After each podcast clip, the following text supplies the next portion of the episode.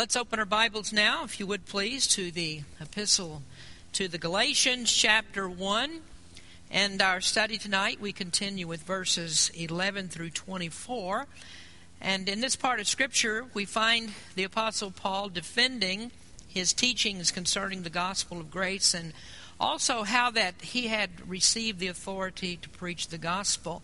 And in the process of that defense, we have this extended section here that runs down from verse number 11 in chapter 1 all the way into the second chapter.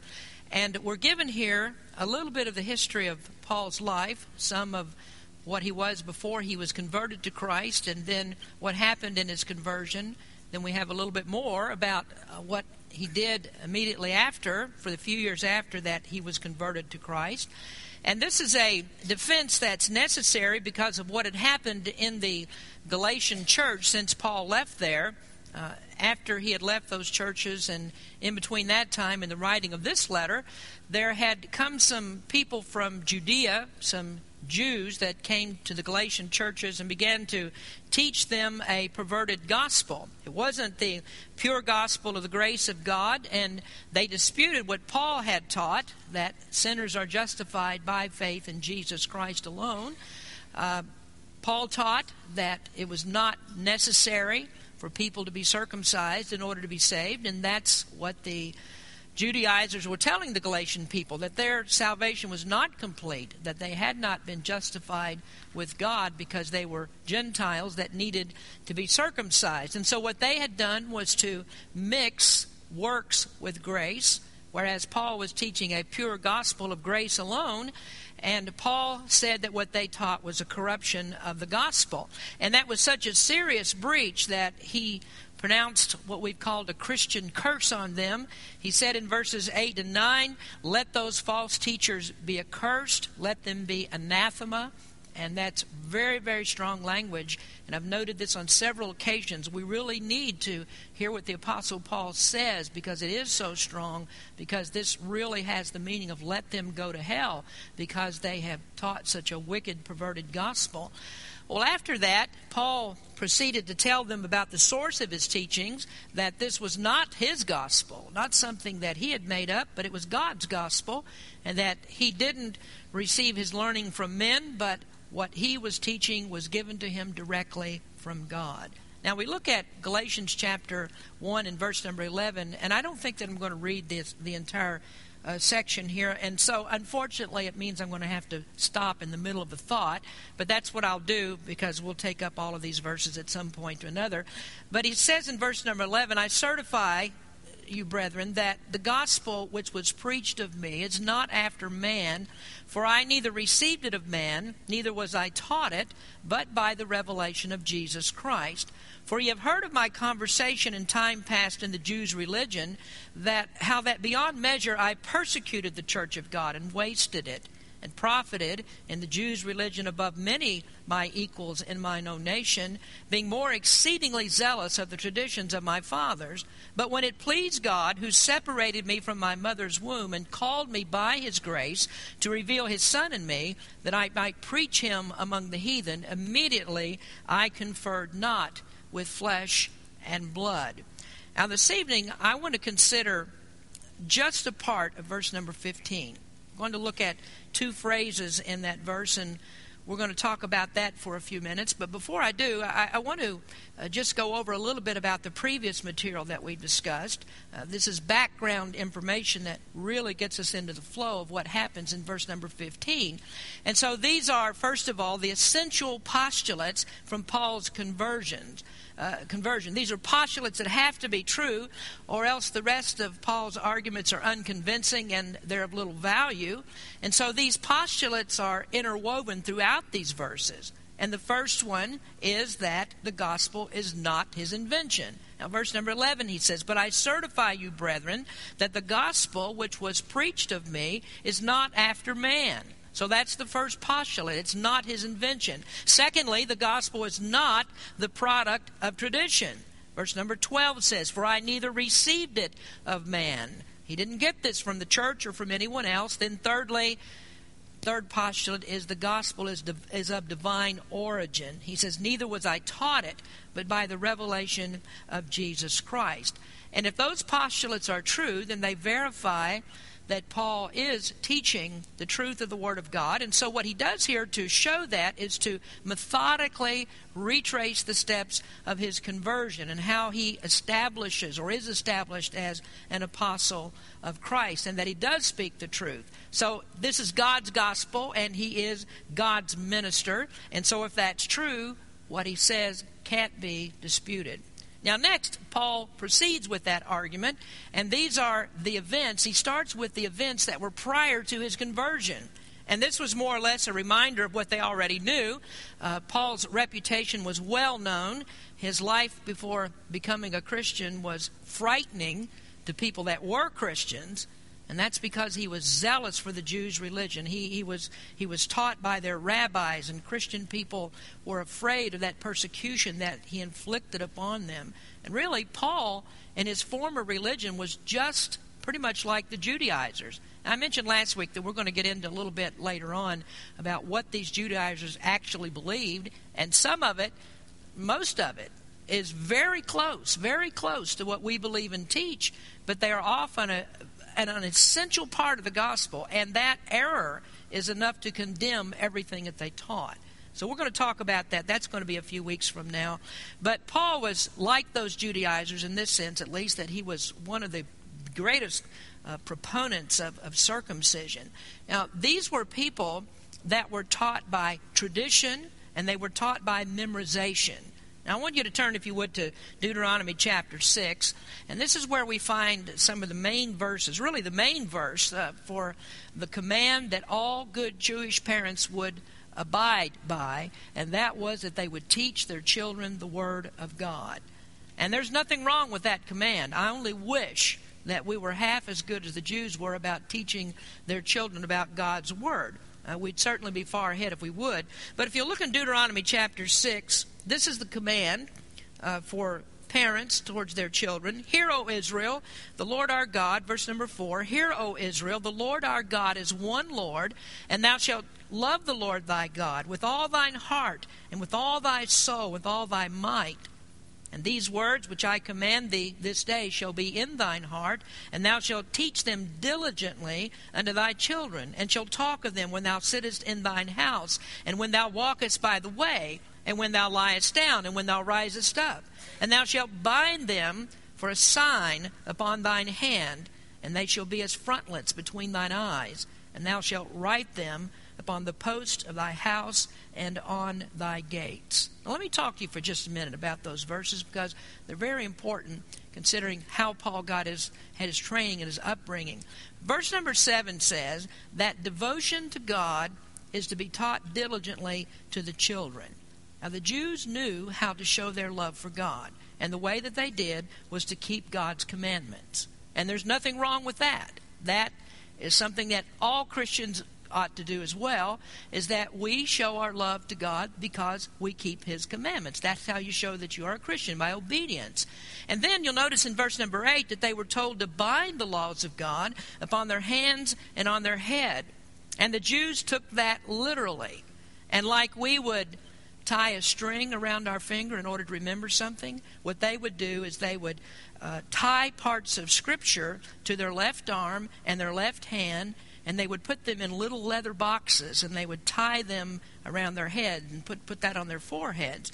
Now you can you can still see that today in Israel. If you go to the western wall, you'll find the Orthodox Jews are there and they're wrapping themselves in leather straps and they wear the boxes on their foreheads and they put all this paraphernalia on as they're there at the western wall and they go to pray there. Then in verse number 9 it says, You shall write them upon the post of thy house and on thy gates. And you can also see that today in Israel.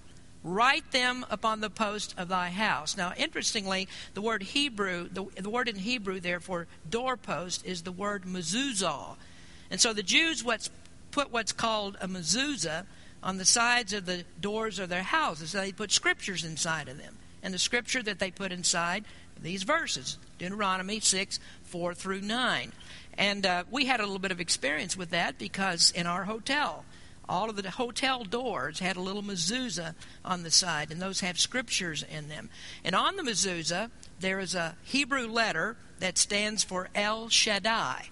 And so every time that they entered the house or when they left the house, they were reminded of God's word and of God, the great God who, who is their who is their Lord. And, and that just shows you the extreme devotion to God that they have, great reverence for God. Now it's too bad they really didn't understand what that was all about because they they took that as a way in order to be pleasing to God and they could earn their salvation by keeping these kinds of commands.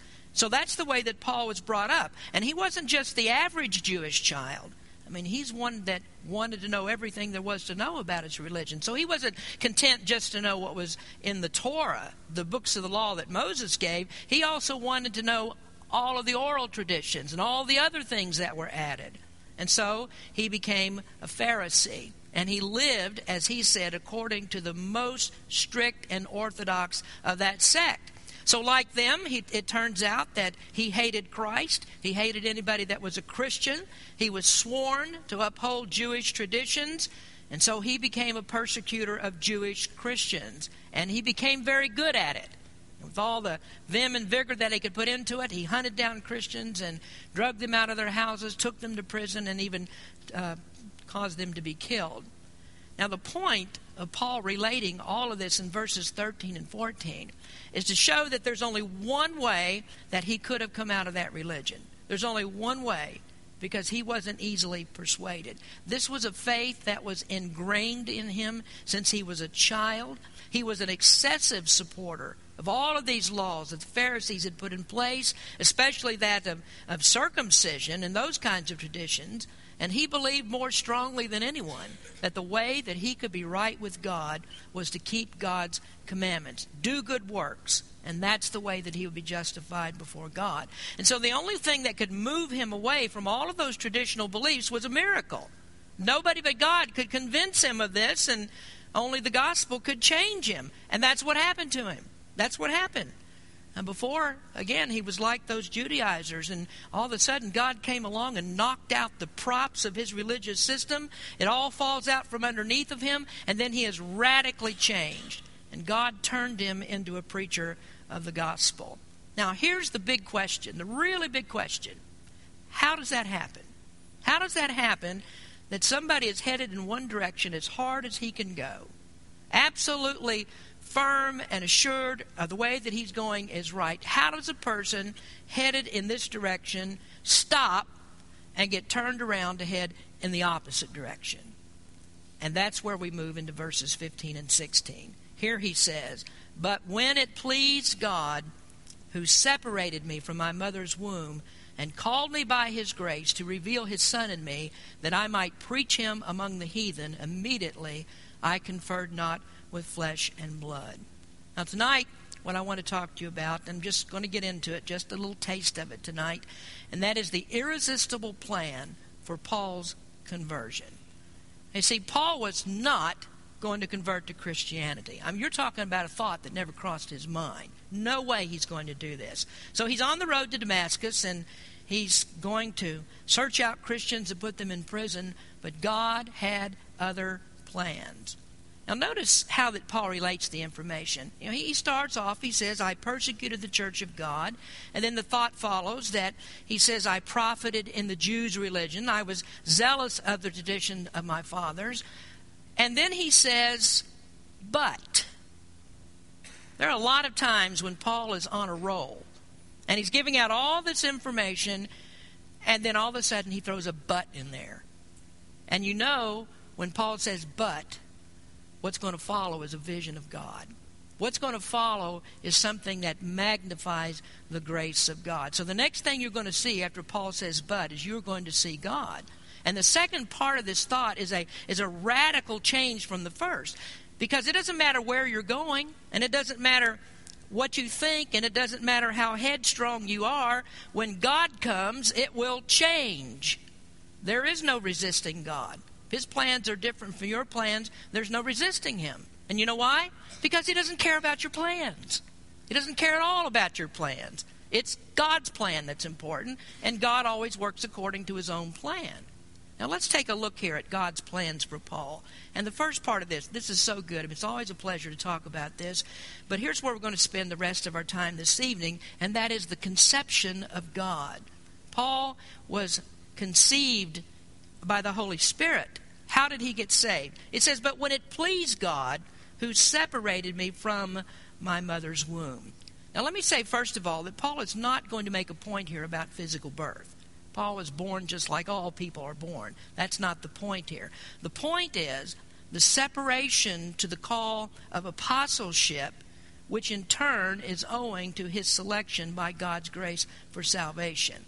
He says, But when it pleased God, who separated me from my mother's womb. Now, where are we going to find a clearer statement in the Word of God about God's sovereign grace. I mean, where are we going to find a place that, that's more convincing that the salvation of sinners is a predetermined prerogative of God?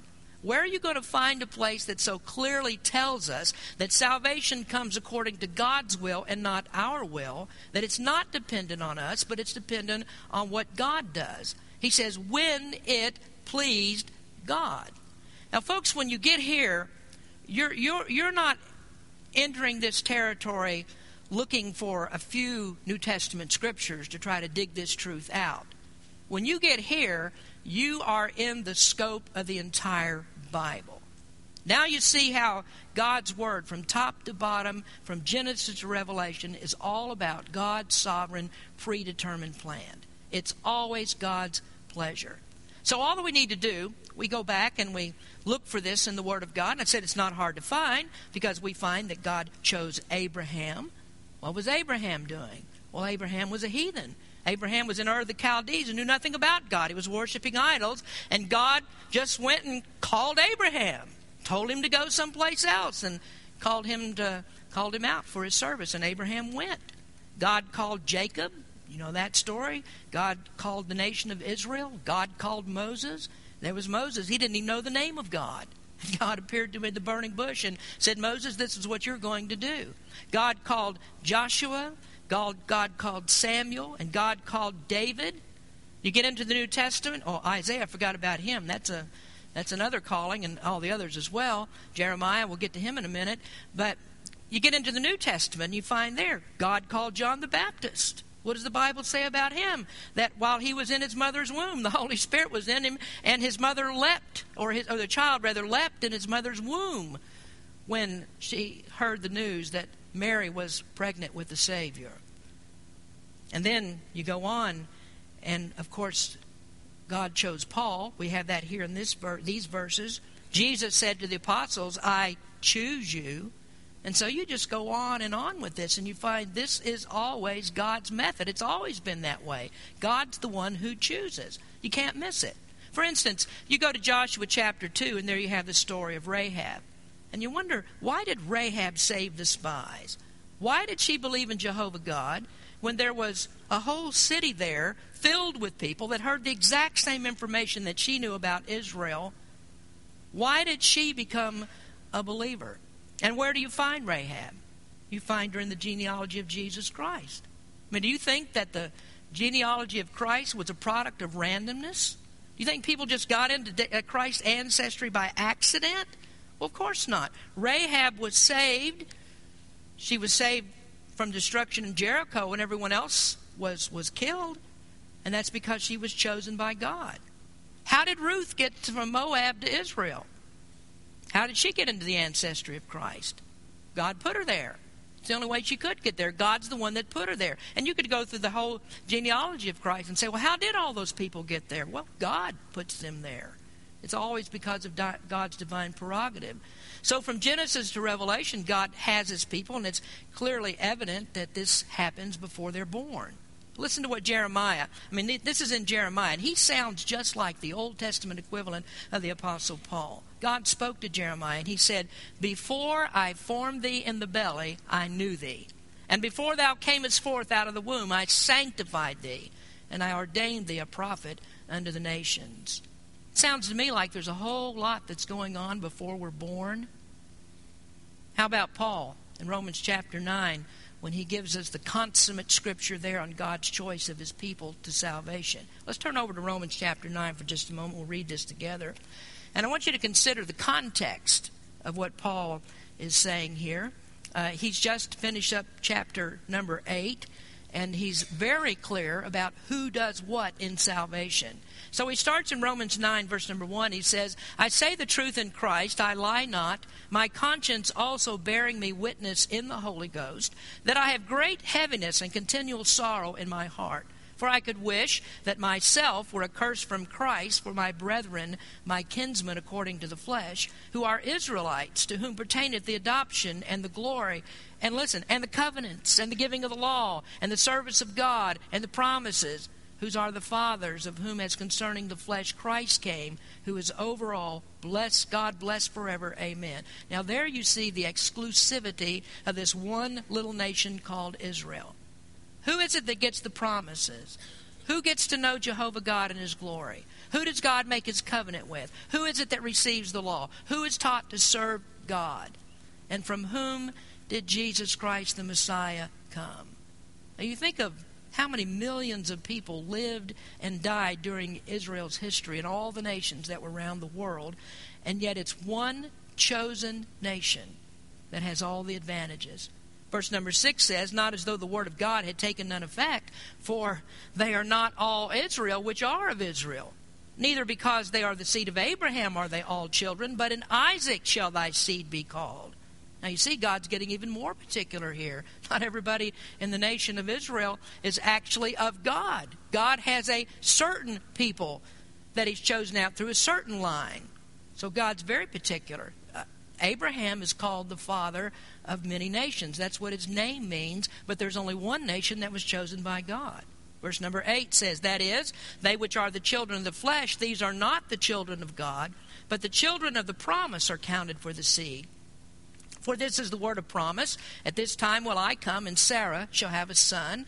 And not only this, but when Rebekah also had conceived by one, even by our father Isaac, for the children being not yet born, neither having done any good or evil, that the purpose of God according to election might stand, not of works, but of him that calleth, it was said unto her, The elder shall serve the younger. As it is written, Jacob have I loved, but Esau have I hated. Now, there we see there are more scriptures related to birth. Here's Rebekah that has two children, Jacob and Esau. One of them gets separated to God from birth, and the other one's left to go his own way. Now, God had a way for Jacob, even taking away the right of primogeniture from Esau and giving it to Jacob. And that was unheard of in the Jewish way of life. So Jacob was chosen this way. And do you remember what happened when he blessed his sons?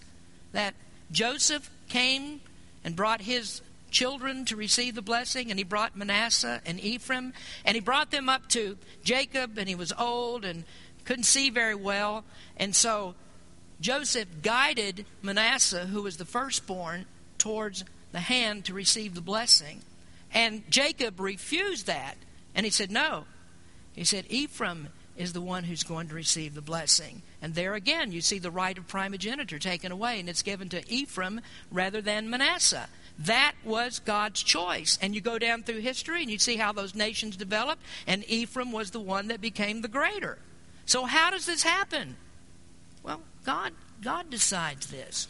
And now we come to the Apostle Paul, and he, he reiterates this so plainly that we can't miss it. Paul says he was separated from his mother's womb.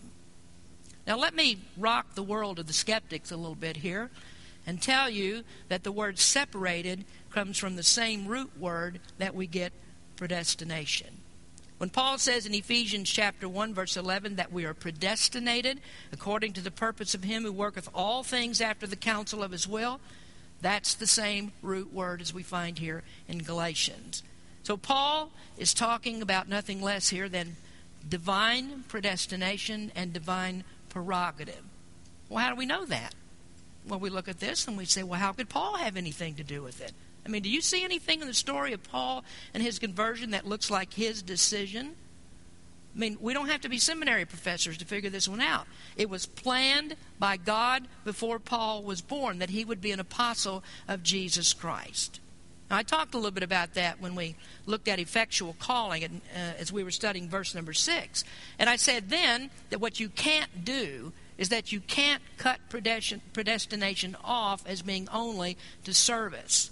And that's one of the common arguments that you have on Romans 8:29 that it's to service and not to salvation. And we're all familiar with the verse. Romans 8:29 says, "For whom he did foreknow, he also did predestinate to be conformed to the image of his son, that he might be the firstborn among many brethren." Now, you're not going to find anybody that denies that predestination is in the Bible. I mean, that's, I don't care what side you're on, it's plain. The words here, we have predestinate in the Bible. And so the way to get rid of this, some people think, is to say, well, what Paul means is that the predestination is to service, it's to conformity to Christ. And indeed it is. In fact, in Ephesians 2, verse number 10, it says that we are saved and then we are ordained to good works. But as we look here at Galatians 1:15, there's no mistaking that you're not going to get to conformity until you first go through salvation. And so if Paul says I was predestined or I was separated from my mother's womb to service, then he had to get predestined to salvation first, didn't he? See, Romans 8:29 can't mean service anyway because that verse says for whom he did foreknow, he also did predestinate. It doesn't say what he foreknew. What is service? Or we could discount that and say, well, he means sir. He didn't say what. He says whom. That's people. That's a person for whom he did predestinate. So what happens then is service becomes secondary to salvation. And I don't think there's anybody here tonight that would say, well, that's not right. First you get you serve God and then you get saved. Well, of course not. We all know this. We get saved, then we serve God. That's the divine order. Galatians 2 8 through 10, which we'll talk a little bit more last week, and I just read there, is that that shows us the order. You get saved by God's grace, and then you're ordained to good works. This is exactly what Paul is saying. So from Genesis to Revelation we see this. So what we have in Galatians 1:15 is this exact order that God predestines first and we're told when it happens. We, we know it's before the foundation of the world, according to Ephesians 1 4 and also 2 Thessalonians two thirteen. So it's not out of order to say what you will become after you're saved is included in the in the germ of that original election and predestination of God. Now then obviously you have to be born.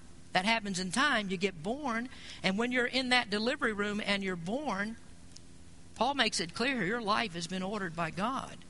God has already determined about who will be a Christian and who is not. Now, he doesn't share that information with us, and we can't certainly can't deny that it's true. It happened in the case of the Apostle Paul. So, all the means that are necessary to get you to the point in your life where you receive Christ as Savior is put into play by God. What he does, he has all the Bibles that are printed that people need to use, and then there are preachers that he gives the gospel to preach, and then there are Christian workers that go out. There's all of this preaching. And ordinarily, that's how God does it. He uses human instrumentality to bring people to salvation. But as we look at the Apostle Paul, there's a little twist on his conversion because the thing that he's trying to point out here is there was no human involved. And that doubly nails down Paul's point. He says he never listened to a preacher, he never got anything from a Christian worker, but he did get the word, didn't he? He got the living word because Jesus Christ himself spoke to him, and Jesus Christ is the living word. So Paul was ordained from his mother's womb, and then when the time was right, Paul was smitten, and then he was called to he was called into his apostleship. Now, what we have then here is some people will say, well, that's a special case. There's nobody else like this. We can't find any examples of how God works like this. He doesn't work with us this way. Well, is that right? Well, again, who was it that spoke to Abraham? And who spoke to Jacob? And who spoke to Moses? Who spoke to Samuel? And Samuel responded, Here am I. You know, there's a little notation in that story about Samuel that can't be put there by accident. In 1 Samuel 3 7, now, before I give it to you, you know the story of Samuel that his mother dedicated him to the Lord. She took him to the tabernacle. She gave him to Eli. And she said, This boy is yours, and he's going to serve the Lord. And so Samuel is there, and he's asleep one night. He's just a child, and God speaks. And Samuel had no idea it was. He thought it was Eli calling him. And so he went to ask Eli, Did you call me? Eli said, No, I didn't call you. Go back and lay down. And he hears God speak again. And he gets up and he goes, Ask Eli, What do you want? And Eli said, I didn't call you. Go back and lay down. Third time he comes back. God speaks to him and comes to Eli. Eli says, Stay still.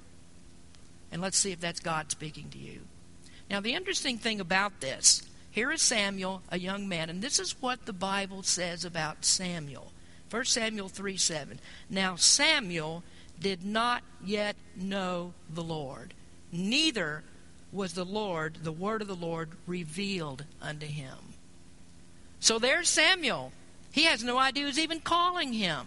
He doesn't even know the Lord yet. And God called him. Now, you know another interesting thing in the very same chapter? You go down a few verses, you come to verse number 20, and it says, And all Israel, from Dan even to Beersheba, knew that Samuel was established to be a prophet of the Lord. He's just a child, didn't even know the Lord, and God spoke to him. Then he knew the Lord.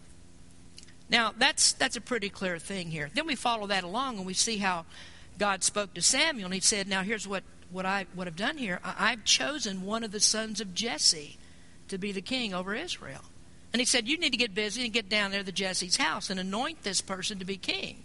So Samuel went and Jesse paraded out all of his sons, seven of them, and he was convinced that the first one who came out was the right one. And he said, Surely this is the one that God has chosen. No. Second one comes out, no. Third, no. Fourth, no. Fifth, no. Sixth, no. Every time God says, No, no, no, no, no, that's not the one. Until this ruddy little shepherd boy named David comes along. They call him in, and God said, That's him. You anoint him. And poor little old David there, he said, What? What's going on? And Samuel says, You're going to be king, buddy. I'm going to anoint you as the king. Well, do you see God's divine prerogative here? God chooses who he wants, God does what he wants. So, this is how Samuel uh, anointed David to be the king. So, God spoke to a lot of people like this. Paul is not a special case. God, God chose a lot of people directly. And you think about that. Well, what about you? How did God get to you? When you heard the gospel, wasn't that God speaking to you through the preached word? And wasn't it the Holy Spirit doing His work of regeneration in your heart? What did you do? I mean, what part did you have in that? Did you set it in motion? No, this is God at work. This is His will. And you're always brought into conformity to His will. So, why would anybody ever claim it's me, me, me, me, me? I'm the one that decided. God tried to get me, and I said, okay, and I let him have me. You know, most of the time, what you find in Scripture is the opposite, that people are saying, why me? Why me? And so we wonder what's happened in our theology that now people are saying, I chose God, and God is privileged to have me. He's privileged that I was willing to accept Him. And I think you already know, I don't even like the terminology that we accept Christ because it's not biblical terminology. Now, maybe I'm a stickler on that. I don't know. Maybe I'm a little bit too.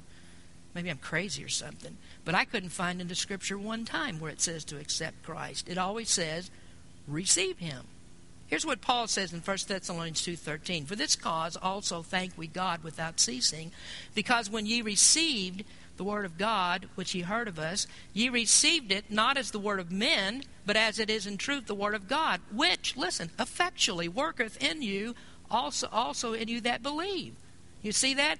You receive the word of God. Colossians 2 6 says, As ye have therefore received Christ, Jesus the Lord, so walk ye in him. And in Galatians, here in, in, the, in the book that we're studying, verse number chapter 3 verse 2 this only would i have learned would i learn of you. Received ye the spirit by the works of the law or by the hearing of faith? It's always received received the gospel. 1 Corinthians 15.1 says, received how that Christ died for your sins. In 1 Corinthians 15.3 it says, received the Holy Ghost. Acts 10.47 says, received. I'm sorry, received. 1 Corinthians 15.3 is received how Christ died for your sins. And Acts 10.47 says, received the Holy Ghost. So you look that up and you see received, received, received, received all of the time. Now, if you're good at this, and you have a concordance or you have a computer, it's real easy to do. Look up the word accept. And you know what the word accept, how it comes out when we find that related to salvation? It says, We receive Christ, God accepts us. Now that's a subtle difference there. Maybe you think I'm being making too fine of a point, but folks, that's biblical terminology. So maybe you get confused about this. Well, I, I can tell you this that your decision to choose God is God's work, it's not yours. And at the same time, there's nobody that comes to God kicking and screaming because God drugged them and they didn't want to come. It's not the way that it works. We want to come. And I'm never going to deny that we decide to come. We do, and we want to come. But the reason that we do is because God latched hold on us and drew us with his cords of love. That's why we come. This is what Jesus says in John 6:44, "No man can come to me except the Father which has sent me draw him, and I will raise him up at the last day." That's how you got there. That's how the apostle Paul got there. He was drawn by the living word, and so are you. And the only difference between us and him is the form in which it comes. And that is, someone gave you the gospel of Jesus Christ. So someone gave you from the written word the same message that Paul received from the living word, the, the one who spoke to him directly. So it's same word, just different form. And it's because God was pleased to do it. Now, let's listen to some other scriptures here. Luke 12 32, Jesus said, Fear not, little flock, for it is your Father's good pleasure to give you the kingdom. It's the Father's good pleasure. Ephesians 1 5 says, Having predestinated us under the adoption of children by Jesus Christ to himself. How? According to the good pleasure of his will. Ephesians 1 9, having made known unto us the mystery of his will according to his good pleasure, which he purposed in himself. Philippians 2:13 For it is God which worketh in you both to will and to do of his good pleasure. 2 Thessalonians 1:11 Wherefore also we pray always for you that our God would count you worthy of this calling and fulfill all the good pleasure of his goodness and the work of faith with power your faith comes from God by His determined will. So we're talking here about the sovereign pleasure of God. This is what Paul says. And we thank God for that because so much of the world has been passed over and left to inevitable judgment. And there's none of us that can deny that because you look at it for 1,500 years of Israel's history, nobody had the gospel but them. The whole world was populated with people and the only ones that knew the living God was this one small little nation called Israel. Deuteronomy 7 says, Moses talking to the children of Israel, he says, The Lord did not set his love upon you nor choose you because you were more in number than any people, for you are the fewest of all people. But because the Lord loved you, and because he would keep the oath which he had sworn unto your fathers, hath the Lord brought you out with a mighty hand and redeemed you out of the house of bondmen from the hand of Pharaoh, king of Egypt. God's sovereign choice. That's what Paul's talking about. And so when it came time, God reversed Paul's direction. Nobody, nobody could take this hardened Pharisee and turn him around. God had to do it, and God did it. And when God was pleased to do it, he did. And if Paul had his way, there was no way. He wasn't going to become a Christian. It was when God changed him. So that's Paul's conception. He says, From his mother's womb, he was chosen by God, and he was conceived by the Holy Spirit in his conversion. Now, I'm going to stop with that, and, and next time we're going to come back and we'll talk a little bit more about God's irresistible plan. There's a few more things that we can look at here. So, praise God for this. He turns lost sinners around. God's the one who does that. He's the one that reverses our direction. And just like with the Apostle Paul, there isn't anybody that can do that but God. You can't do it. Only God can. Let's pray. Father, we thank you for the truths that we learn from your word. It just seems so clear to us. And indeed it is by just reading the word and accepting what it says. That, um, we see what you did in Paul's life. We see what you did in the lives of so many people in the Old Testament times, the New Testament times, and over and over and over again we see how according to your divine and sovereign will that you have brought us to salvation. We thank you so much for that, Lord, because we know that we could never choose you on our own. We never would want you on our own. It's only when you open our hearts to this that we can see this, see you, and believe. Thank you for that, Lord. Bless our people. We thank you for everyone who's here tonight. We give you the praise for all things. In Jesus' name we pray. Amen.